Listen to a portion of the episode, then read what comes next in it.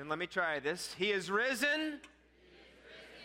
All right, you got that. In fact, you know what? Let's let's kind of Stocktonize that in 2017. Give me a you know he is risen. All right? All right, try that with me. Ready? Go. You know he is risen. All right. He is alive, and we are celebrating that today. It is great to have you here. My name is Pastor Brad. I'm the senior pastor here at First Baptist. If you have your Bibles, you can open them up to Luke chapter 24. You have an outline that is in front of you as well, I hope, in your bulletin. Um, we are talking about the risen Christ today, and it is so much fun to do that because it is the greatest comeback story ever.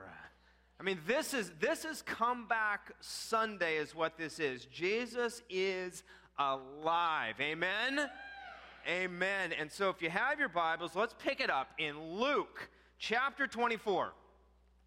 Here's what Luke says He says, But on the first day of the week, at early dawn, they, the women, went to the tomb taking the spices they had prepared, and they found the stone rolled away from the tomb. But when they went in, they did not find the body of the Lord Jesus. And while they were perplexed about this, behold, two men stood by them in dazzling apparel. And as they were frightened and bowed their faces to the ground, the men said to them, Why do you seek the living among the dead? He is not here, He has risen. Remember. Now, I want to stop right there for just a second because I think that word there is so key to the rest of this passage. Remember. You know, I know there's a lot of avid sports fans here. I'm an avid sports fan as well. And I love to draw the analogies with uh, the athletic field and life and life situations.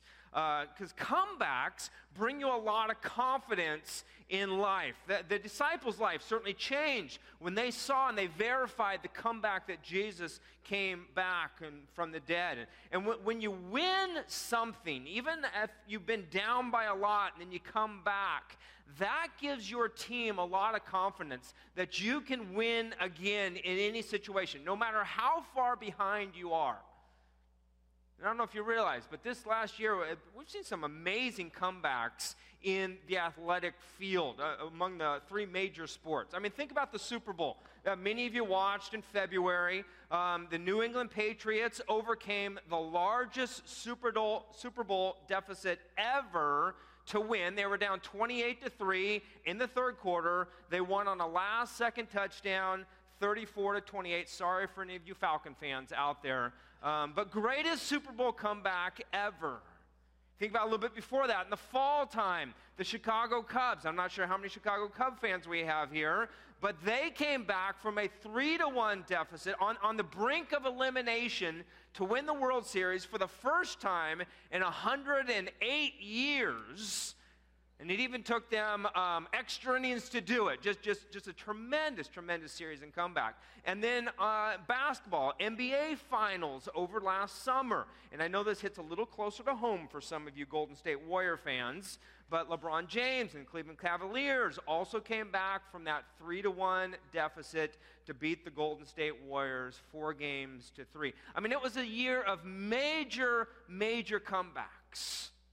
And when you make a comeback, just once, when, when your team does or you do in life, it gives you confidence like you're never, ever out of the game, ever, unless you don't remember.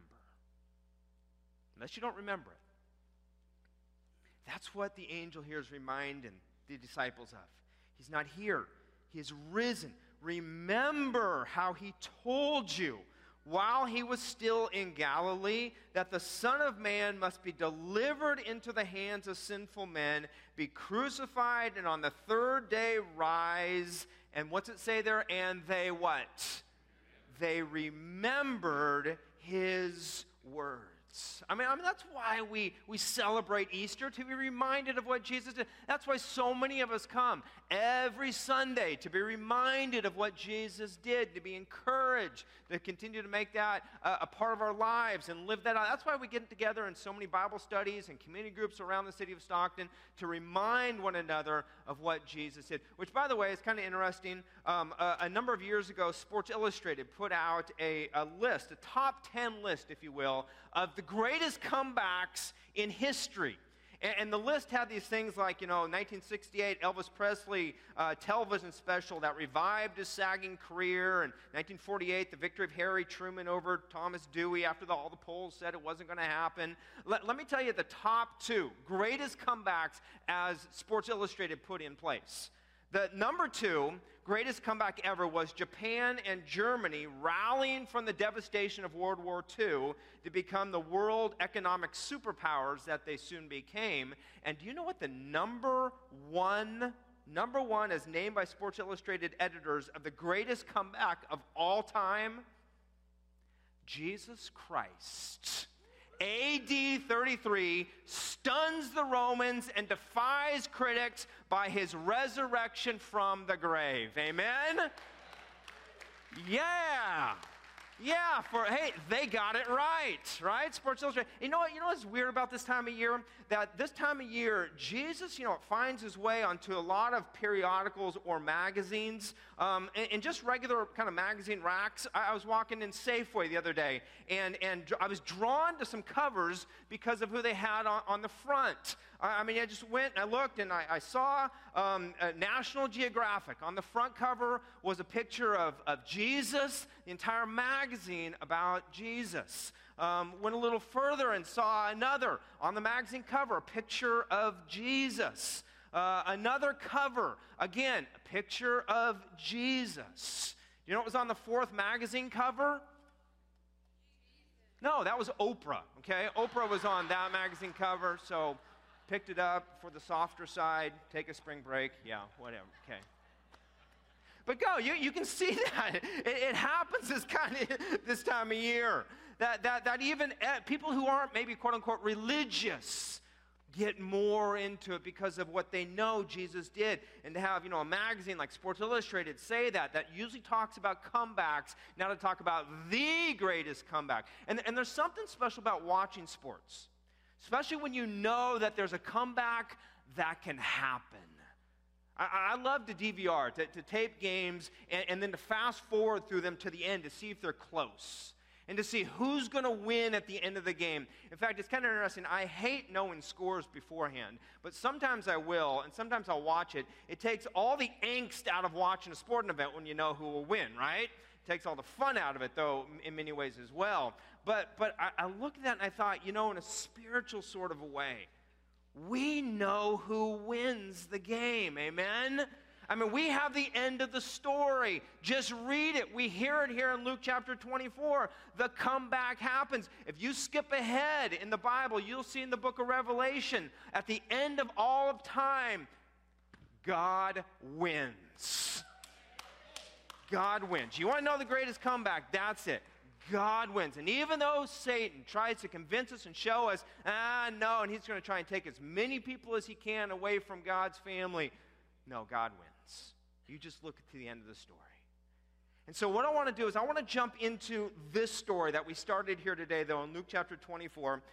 I want to jump in, though, right after the resurrection came about, with two people who don't know about the comeback. They haven't heard yet. In fact, they thought the game was over, they thought they lost. Game was done. They thought Jesus was dead.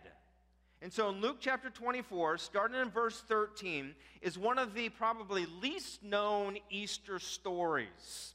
Um, it tells about Jesus, uh, and it tells just as much about our responses to Jesus in life because two people are there as well, and they respond how many of us probably would. Let me set it up for you. Picture this it's the um, first Easter day. Later in the evening time, and two men are strolling along a road from Jerusalem to Emmaus, about seven miles going from Jerusalem to Emmaus. And they're talking about all the events that happened that weekend when a stranger strolls up beside them. And they don't know or realize that that stranger is the resurrected Jesus himself. He's not dead, that he's alive. Now, how was that hidden from them? How did they not recognize him? You know, it could have been that maybe he had a shroud kind of over his, his face and maybe they didn't see him very clearly. We, we certainly see that it's, it's getting to dusk time and, and there's no streetlights out there on this, on this route to Jerusalem to, Jemaat, uh, to Emmaus. Um, maybe it was a, you know, a Jedi trick. You know, these aren't the droids you're looking for kind of thing. We, we, we don't know for sure, but truthfully, I think it was because of the downcast demeanor that these guys had that they were saddened by the events that had taken place. And in strolls Jesus. And isn't it amazing at how every time you see him after the resurrection, he is in a really good mood, right? I mean, it's almost like he is playful with the people when he's talking to them. I, I mean, who can blame him, right? He's alive. And so let's pick it up there in verse 17. It says, And he said to them, this is Jesus, said to the two, what is this conversation that you are holding with each other as you walk? And they stood still, looking sad. Then one of them, named Cleopas, answered him Are you the only visitor in Jerusalem who does not know the things that have happened uh, there in these days? And Jesus said to them, things? I, I, mean, is that kind of just a sly kind of trick going on there, right? I mean, it's like a candid camera or punked kind of moment there where these two are talking about Jesus, maybe even kind of kind of dissing him just a little bit here. And Jesus says, Hey, w- what's up? You know, what are you guys talking about? And Cleopas is like, You know what? Have you not checked my Facebook page? I mean, come on, right? Don't you know what's all over Twitter? I mean, Jesus is dead. Jesus, Jesus is like, Twitter? What, what is this Twitter that you're talking about? Right? Show me. What, what, what's up? Cleopas says, Yeah, it is all over the news. And he tells them what Jesus has just lived out. 19 and 20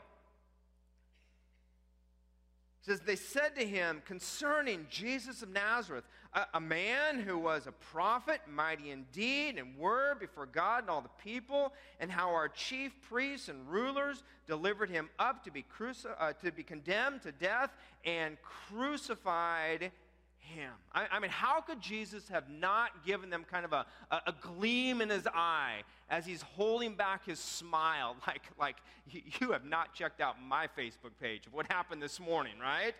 I mean, it is there. Just updated it now. No, no, no more of this fake news, right? No more fake news going on here. Okay? The fake news was that Jesus was dead. That was the fake news going on. And Jesus is there to say, uh uh-uh, uh I am alive, but he doesn't say it yet. 21 says, But we had hoped that he was the one to redeem Israel. Yes, and besides all this, it is now the third day since these things have happened. Moreover, some women in our company amazed us. They were at the tomb early in the morning, and when they did not find his body, they came back saying that they had seen a vision of angels who said that he was alive, and some of those who were with us went to the tomb and found it just as the women had said, but him, Jesus, they did not see. Verse 25, and he said to them, You couple of numbskulls.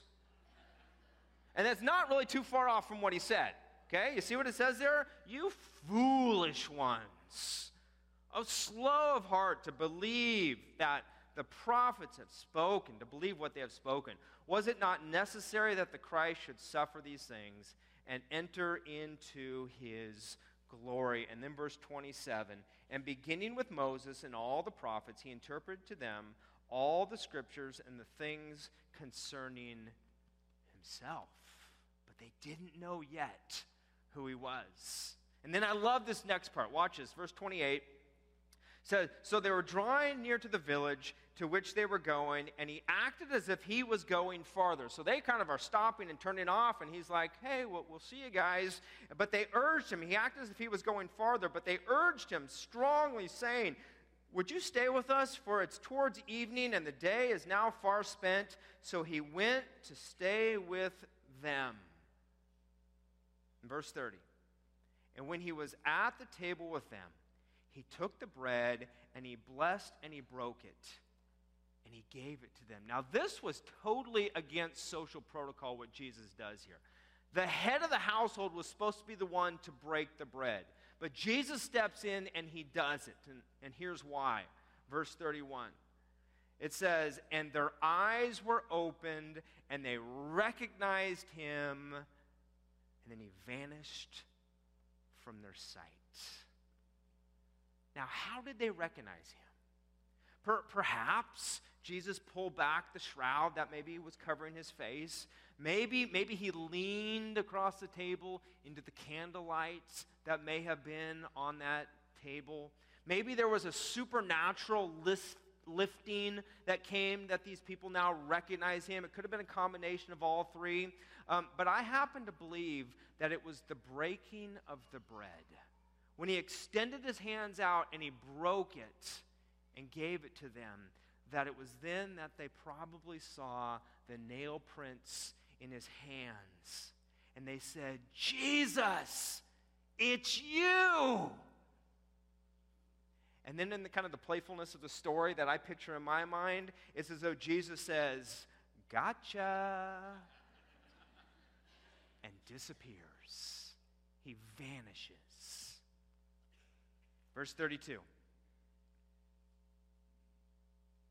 They said to each other, Did not our hearts burn within us while he talked to us on the road, while he opened to us the scriptures? And they, ro- and they uh, rose that same hour and returned to Jerusalem. They found the eleven and those who were with them gathered together, saying, The Lord has risen indeed you know, it's interesting because these words will be said all over the world today, and yet they're going to be said something like this Yea, verily the Lord hath risen from the dead. Amen. You think it's going to be said like that, though? You think that's the way Jesus said it here? No. And the disciples here, they ran back and they said, No, he is alive. He's alive. In fact, let me try it. He has risen. That's the excitement that they set it in, and they said it to everyone who would listen. And so that is the account of the greatest comeback story ever of all time. And 2,000 years later, some of you are saying, okay, so what? Why does it matter? What's the difference in the midst of this? Well, as I said at the beginning, this story tells a lot about Jesus, but it tells even more, I think, with the people who are walking about us and kind of some of our emotions and some of our feelings in the midst of this because we act the same way that these guys do. We live many times in a Saturday kind of world in between when Jesus died on Friday and what's going to happen on Sunday. We live in that Saturday kind of world. We live in the fake news kind of world, believing something that's not true. And so let me share with you some of the emotions that these two guys felt. It's in the box on your outline. We'll cover these pretty quickly. In verse 17, Jesus starts to walk with them and he asks, Hey, wh- what are you guys talking about? And look what it says in verse 17. They stood still, looking sad. First thing I think they felt, they felt a sense of defeated. They felt defeated in what they were going through in life. Maybe you're here today and you feel that same kind of defeat in your life. You, you feel downcast. You feel stuck. You feel still. You feel shame or guilt. Maybe you're attempting a comeback of your own, maybe from a failed marriage that you've been going through or have gone through in your past. Maybe uh, in your marriage you're attempting a comeback. Maybe there's an illness you're going through or financial pain that you've been involved in. Maybe you've backslidden spiritually. And today's your day to start a new start at a new starting line. Maybe you're trying to make a comeback from an addiction in your life. The whole Easter message is just that. The whole Christian message is you can come back. You can come back. That's what Jesus invites us to do. Come back, come back, come back. Don't feel defeated. Don't live in that defeated world. The second emotion I think these guys felt here was out of verse 21, where it says, But we had hoped that he was the one to redeem Israel. that, is such a sad statement. It's probably the saddest I hear in, in, in the English language. We had hoped. We had hope. You know what that tells me? They felt despair. That's what they were feeling in the midst of this. They felt despair. I, I, had hoped, I had hoped to be maybe married at this point in my life. I had hoped to have children or a family. I had hoped to have a, a job or have a 401k instead of a 401k mart that it feels like I have. Or I had hoped that, you know, my family would come with me to church. I had hoped that my family would know Jesus. Peter felt the same thing. I mean, Peter, if you get down to it, Peter would have said, Man, I had hoped that I would not have failed Jesus three times. I had hoped that I would not have denied him those three times. Went back fishing, and Jesus says, No, come on back. There's work to be done. Come back. Be a part of the comeback story. Third emotion I see these guys feeling here was this. When it says, He, that is Jesus, explained to them in verse 27. He interpreted to them all the scriptures and the things concerning himself. You know what that tells me? It tells me they felt a sense of doubt. They felt doubt. They weren't sure. And we don't know what Jesus explained exactly. Verse 44, a little later on in the text, talks about how he explained Moses and the prophets and, you know, some of those possibilities, maybe from the Psalms. Maybe it was Psalm 22, which foretells the crucifixion. Get that? Psalm 22 in the Old Testament foretells what would take place thousands of years later, and then Jesus has now just lived that out. Eh, these guys are, are feeling a lot of different emotions, but all of that changed when they recognized Jesus. Did you catch that in verse 30 and 31? It says, When he was at the table with them, he took the bread, he blessed it, he broke it, he gave it to them, and their eyes were opened and they recognized him. They recognized Jesus. That, that word for recognized in the Greek is a phrase that literally translated is they came to fully comprehend him.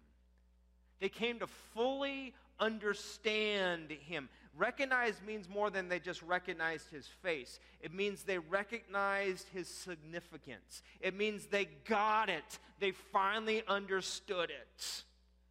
And what unfortunately I think we miss many times when we are maybe looking down and downcast and still is we miss we miss rising above all the circumstances in our life. It's why we're, we're starting a new series today called Rising Above. And today's the first Sunday of it. Next week, as Pastor Derek told you, or Pastor Scott explained, Jim Burns will be here with us. He's going to speak in the same series, Rising Above your past, your past maybe family issues, things that maybe have had just kind of weighed down. I challenge you, if you're not a regular tender here at First Baptist Church, I challenge you, come over the next four to five weeks. Come through this series with us Come and see what God wants to do in your life.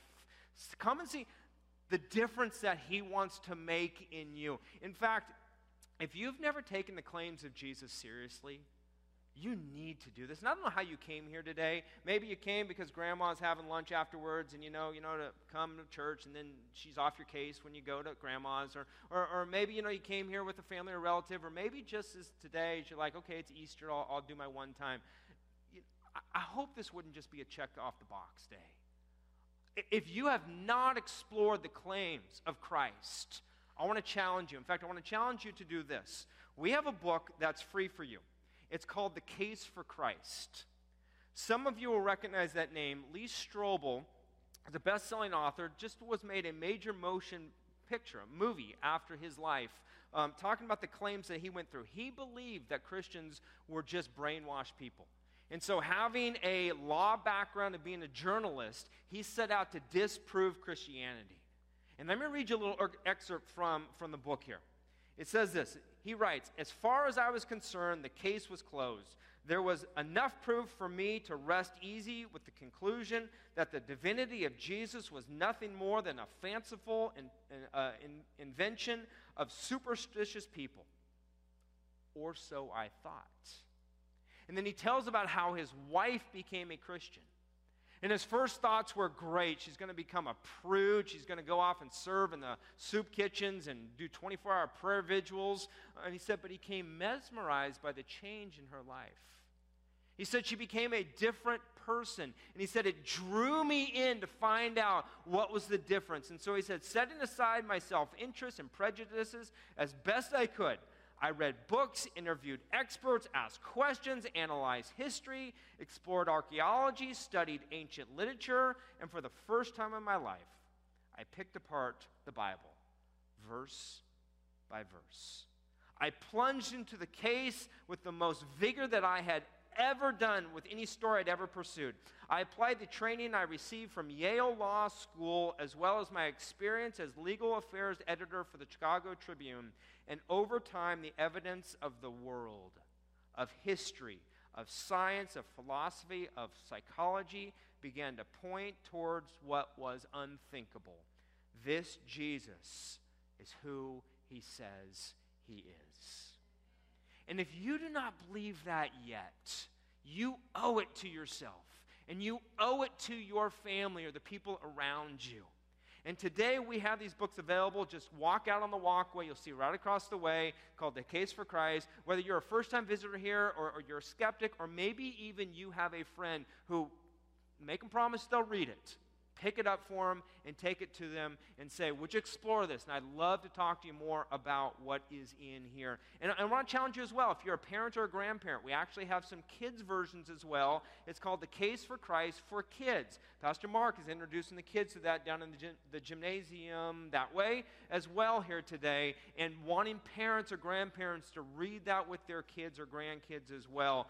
it, it is worth your time to settle this. In fact, it is worth your eternity to settle that question. And these two men who were walking along the road, they were not sure what was going to go on as well. They thought Jesus was dead. Story over. But then two words changes everything. And let's finish this up very quickly. Two words help overcome the emotions that these guys felt. They were this. The words were remember and recognize. Remember and recognize. The angels told the women to remember what Jesus said, and when we do that, we recognize Jesus is in our very presence, as these men did as well. And, and you know what? Jesus never belittled his followers for feeling defeated as he could have with these two he's walking along. You know, they're downcast, they're defeated. He could have belittled. That's not what Jesus does. He never be- belittled his followers when they felt despair as the disciples, when they ran when Jesus was being crucified, they were afraid. He didn't belittle them for that. Jesus never belittled them when they felt doubt, as we see Thomas doubting that he was even alive. Jesus didn't belittle them. Instead, as he did with Peter, Peter, who swung and missed three times when he denied Jesus, Jesus says, Get back up, Peter. Get back up. The comeback is about to begin, and I need your help. You know, this is uh, Little League season. I know there's a lot of kids around here who have uh, started Little League. Maybe even some of you remember those days when you played Little League baseball. Let, let me tell you a story about one man as he describes his Little League experience. Okay, he says, My first Little League game was the worst day of my life. He says, First of all, I played for a little in a little field in Iowa, and every relative from two miles around came to see my first Little League game. Instant pressure there, he says. And if that's not bad enough, I'm eight years old and I weighed like 13 pounds. He said the uniform was like hanging off me like on a coat hanger. He says, worse than that, I struck out three times. Worse than that, didn't even touch the ball. And in the seventh inning, which is the last inning of the Little League games, he said the bases were loaded, two outs, and guess who's coming up? He said, I looked over the coach like, uh, a little substitution would be nice here, but the coach just said, nope, going up, you're up. He says, I walk up and I walked up to the plate and I knew I was toast because the pitcher was 10 and he had a beard. And he's six foot three, or so it looked like. He says, I'm shaking as the pitcher is winding up, and I don't even see the ball. I'm standing there, and wham, the ball hits the catcher's mitt. Strike one, yells the umpire. I start to almost cry, but already, wham, strike two. The ball comes in, yells the umpire. He says, it goes by, and he remembers now this next moment as though it was in slow motion. All of his relatives are standing on one side and they're saying, Get a hit, get a hit, get a hit. All the opposing team is on the other side, the parents and the relatives, and they're shouting, Strike him out, strike him out, strike him out. He says, The tears are kind of welling up in, my eyes, and I decide I'm going down swinging if I go down. He says, The pitcher wound up, and as he was in the windup, I started swinging. I swung hard, and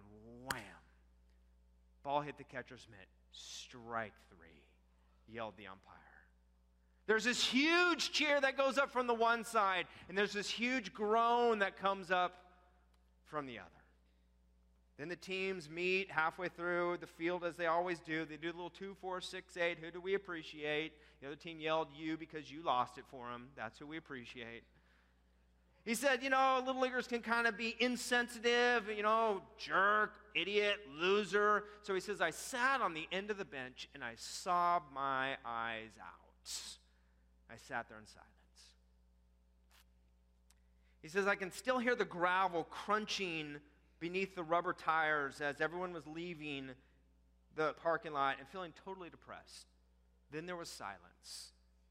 And then I hear this voice from the pitcher's mound and I hear a ball hitting a mitt, and I hear my dad's voice. And my dad yells out, Hey, son, come on back up. Game's not over. He says, I dried my eyes out, and when I did, I could see my dad was on the pitcher's mound, and all my relatives were out in the field. He said there are kids in little diapers running around in the infield, Aunt Emma's got one of those dingle ball things that she wears like this out in left field. He says they only wear those out in Iowa and in Manteca, I, I think, by the way. Um, no, just joking. Just joking. Just joking. If you're from Manteca, you can email me, okay? Okay.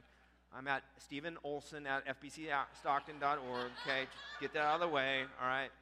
Just playing with you. And he says, My blind Uncle Ralph is trying uh, to find right field and they're yelling, Hey, get back up. Game's not over. And so I'm drying my eyes off, and my dad starts pitching to me when I walk up to play. About 15 pitches into it, I accidentally hit the ball.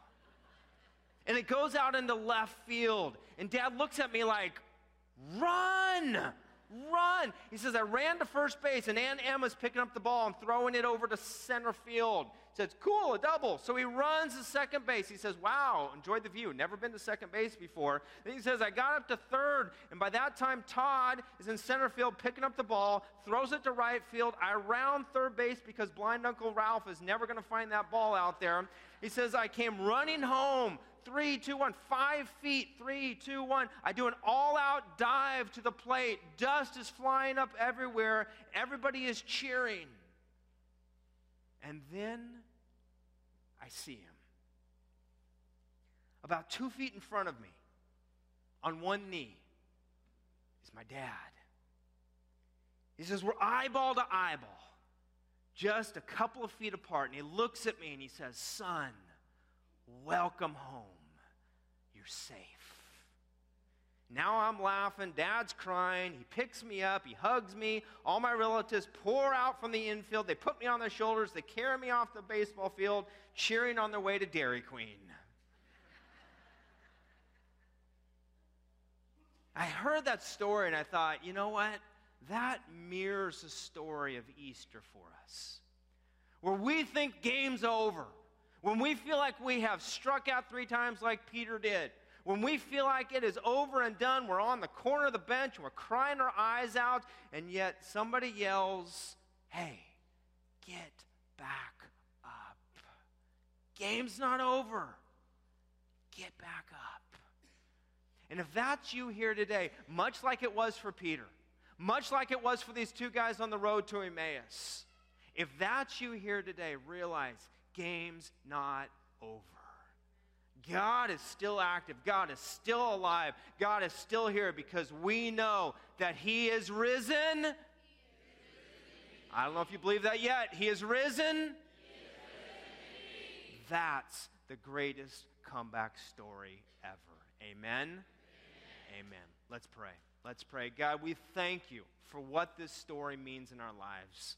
The greatest comeback story ever, ever we get to remember on this day. And God, I don't know where everybody's hearts are on this day. My challenge, though, would be that they would explore what it means to come face to face with this Jesus. This Jesus who our culture is intrigued by.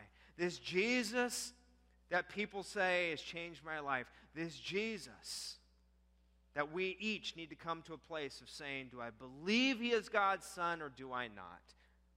God, may we be people who profess that name of Jesus. And, folks, let me challenge you. If today you're not quite there yet, do not leave this campus without taking up that challenge. Come talk to me. Come talk to the friend who brought you here today. Pick up the information we have for you out at the Next Step Center, the books to explore. We would love to walk you through some of that. Come back to the class that Pastor Derek's going to do in a couple weeks about the Bible and the truth of the Bible and what it means and how it teaches us. Or simply today, say those words in your heart Lord Jesus, today I believe in the power of your resurrection. That that same power that rose you from the dead is living in me. You can simply pray, Lord Jesus, I ask for forgiveness of sins. Lord Jesus, today I'm accepting you as Lord and Savior. And as you do, would you come and talk to me about that? Would you just mention, yep, today's the day I walked over that line. Today's the day I made that decision. God, each of us needs, need to take steps. Whether it's believing more the reality of what it means to be a follower of Jesus, whether it's starting that process now. God, we each want to take that step to say, Lord Jesus, what are you going to do in us? Because we're a part of your story. Thank you for including us in the greatest comeback story ever. For it's in your name we pray.